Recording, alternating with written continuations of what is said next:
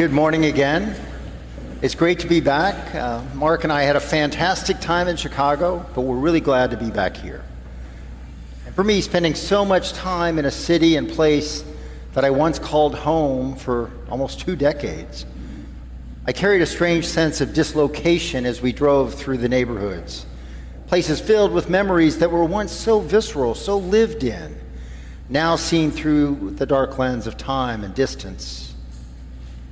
When I came back to today's first reading from Jeremiah, I brought a newfound appreciation of what the Israelites might have felt as they continue to live in Babylon, in exile. They've grown more comfortable with their new homes, but maybe still feel a deep longing for Jerusalem, for Judah, where their hearts belong. And in case you haven't noticed, for these past few months, we've been on something of a journey through the book of Jeremiah. Most of the time, we've listened to Jeremiah's kind of crazed doomsday prophet side. You know, repent, destruction is imminent, you will die. He's the voice of God saying he will pluck up and break down. It is he who speaks judgment against the people of Judah. It's familiar and sometimes maybe even a little amusing, like watching a street side preacher rant on about the coming rapture. There's a reason the Oxford Dictionary defines Jeremiah as a long, mournful complaint or lamentation, a list of woes. See, it's based on Jeremiah's example, and we've been hearing it for the past seven weeks or so. But today's reading represents a shift. The tone has abruptly changed. It's from what is the prose section of Jeremiah that's called the Book of Comfort, and it brings the promise of hope. The days are surely coming, is the familiar opening. In one sense, it's boilerplate, boilerplate prophetic language, and I imagine the exiled Israelites covering their ears or maybe rolling their eyes, saying, Here we go again with the damage and destruction. What's left to take away? We're already in exile. It goes on The days are surely coming, says the Lord when I will sow the house of Israel and the house of Judah with the seed of humans and the seed of animals. See, Jeremiah is channeling Yahweh, channeling God, and he's talking about a fresh start, a new beginning. He goes on, and just as I have watched over them to pluck up and break down, to overthrow, dis- overthrow, destroy, and bring evil, so I will watch over them to build and to plant says the Lord. To build and to plant. Well, that's a positive image. Diametrically opposed to God's earlier stance of watching them pluck up and break down, overthrow, destroy, or bring evil.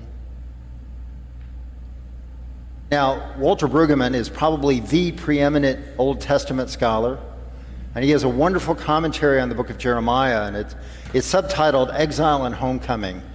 And it spoke to me from that title alone. I mean, think about it. If we reflect on the past few years of lockdown and division and anger, I think we all maybe are a little more familiar with the idea of exile. It does feel in a way that we've been through our own exile, sometimes literally as we locked ourselves in to protect ourselves.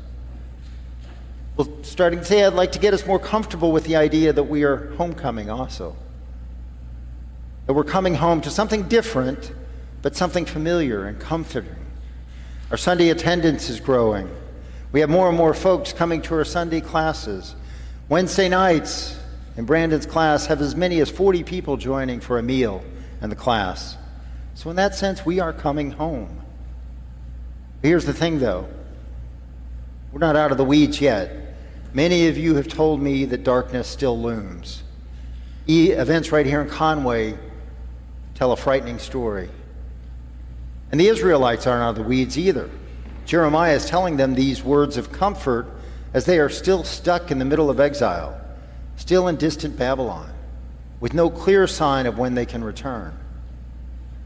Israel, including Jerusalem, was something of a geopolitical football in its day. You see, its central location and relatively easy passage meant it was a prize for the superpower of its times in this case, superpowers like Egypt or Assyria or Babylon. To put it in today's context, it's kind of like the Taiwan or Ukraine of today, overshadowed by the various superpowers competing claims to loyalty. The leaders of Jerusalem and er, leaders of Israel play a dangerous and ultimately fatal game of alliances with these superpowers. Earlier, the northern kingdom, also known as Israel, fell to the Assyrians because of this game, just as the southern kingdom, Judah, will fall to Babylon. This is what Jeremiah is crying out against. He's saying, Stay true to God, don't be deluded by empire, by the quest for power. Now, you might wonder why a tiny little kingdom like Judah thought it could stand up to such greater forces like mighty Babylon or Egypt. Some had been deluded by what is called the royal priestly theology. They took their claim as a chosen people to the extreme, that they were so chosen that God wouldn't dare let them be destroyed. Otherwise, who'd worship him without Jerusalem, without the temple, without the Holy of Holies? I think even today it's dangerous to take God's favor for granted. And this is what Jeremiah was challenging until, well, eventually Judah did fall. The temple was destroyed. The royal priestly theology proved itself a failure. And Jeremiah had challenged this theology with its sense of invulnerability for Judah and for Jerusalem. And he also challenged the more ancient covenant theology from Moses' time. It held that failing Torah, failing the law, would result in destruction. No other way about it. In that case, God or Yahweh was seen as a distant judge, coldly claiming absolute fealty, and if not, death and destruction were the only outcomes. You see, the prophet Jeremiah brings out a new side to Yahweh, a new side to God that changes the whole game. God is not some distant judge, but is proximate, is nearby. God yearns for relationship with Judah, with Israel. And it's that yearning, also known as that pathos, that makes Jeremiah's words so important because they speak to light in darkness. They speak to hope. Jeremiah is playing a different game, not one of power politics, but of true power, real power.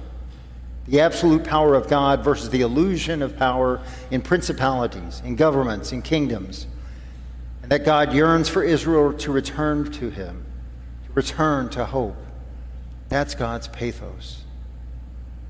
As, as Walter Brueggemann puts it, it's this creative transformation of the available traditions of covenant and God's pathos that Jerusalem will be dismantled by the will and power of Yahweh, not the decision of Babylon. And that a new community of covenantal possibility will emerge after this dismantling as a free gift of Yahweh. As I, notice, as I noted earlier, when Jeremiah is speaking to the Israelites in today's reading, they are still in exile with no clear sign of it ending. And it can feel like we're stuck in darkness too. As I mentioned to several of you and put on Facebook, I, I joined several other members of St. Peter's at Tuesday's school board meeting. In a bit of political theater, the efforts against transgender students were passed to the delight of many in the audience. This didn't surprise us, didn't surprise me. It was theater, after all. Tragic, but something of a foregone conclusion.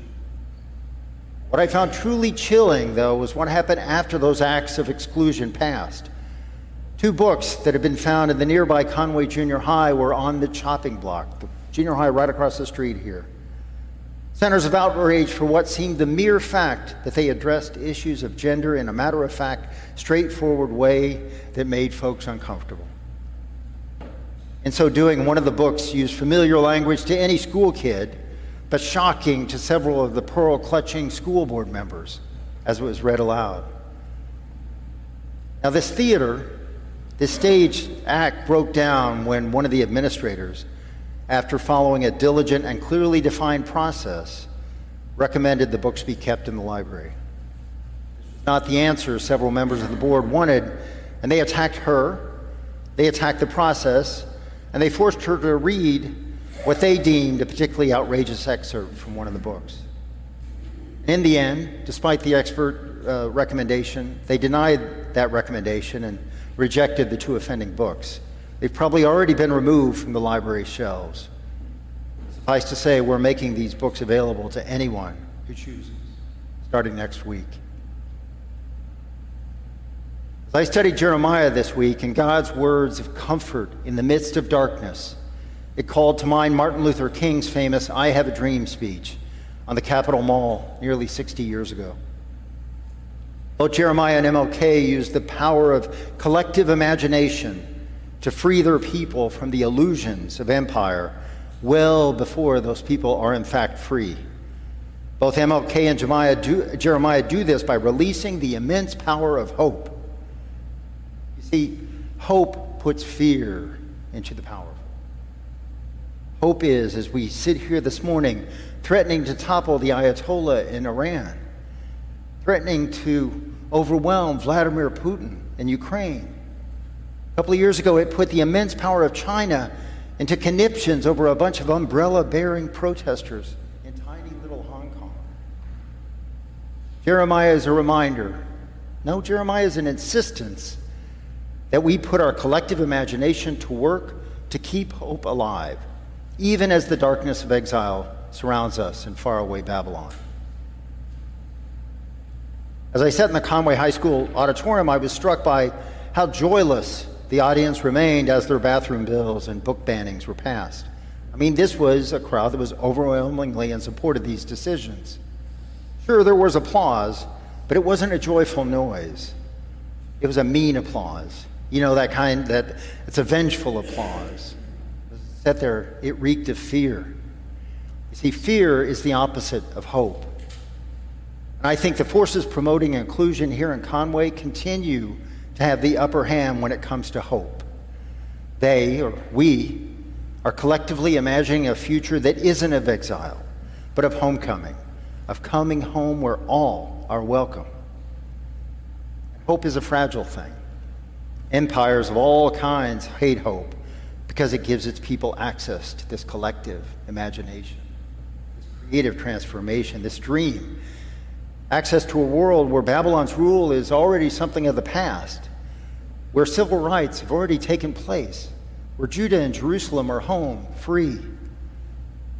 As I said a couple of weeks ago, it's likely things are going to get even darker, even more divided. And I remind us in the coming weeks and months and years to, to remember Jeremiah during these coming times of exile. Not just the Jeremiah who speaks of destruction, but the Jeremiah of hope we remember a Jeremiah of comfort, of a new covenant whose laws are burned into our hearts, defining who we are, and we are welcomed back home. You see, God is more, far more powerful than empires or governments or school boards can ever be or imagine. It's because of this power that we cling to hope. We hope because the God of Jeremiah, Yahweh, is the same God we worship here today we too can participate in God's strength, God's imagination, God's desire for our fullness, our flourishing, our hope. It's written in our hearts.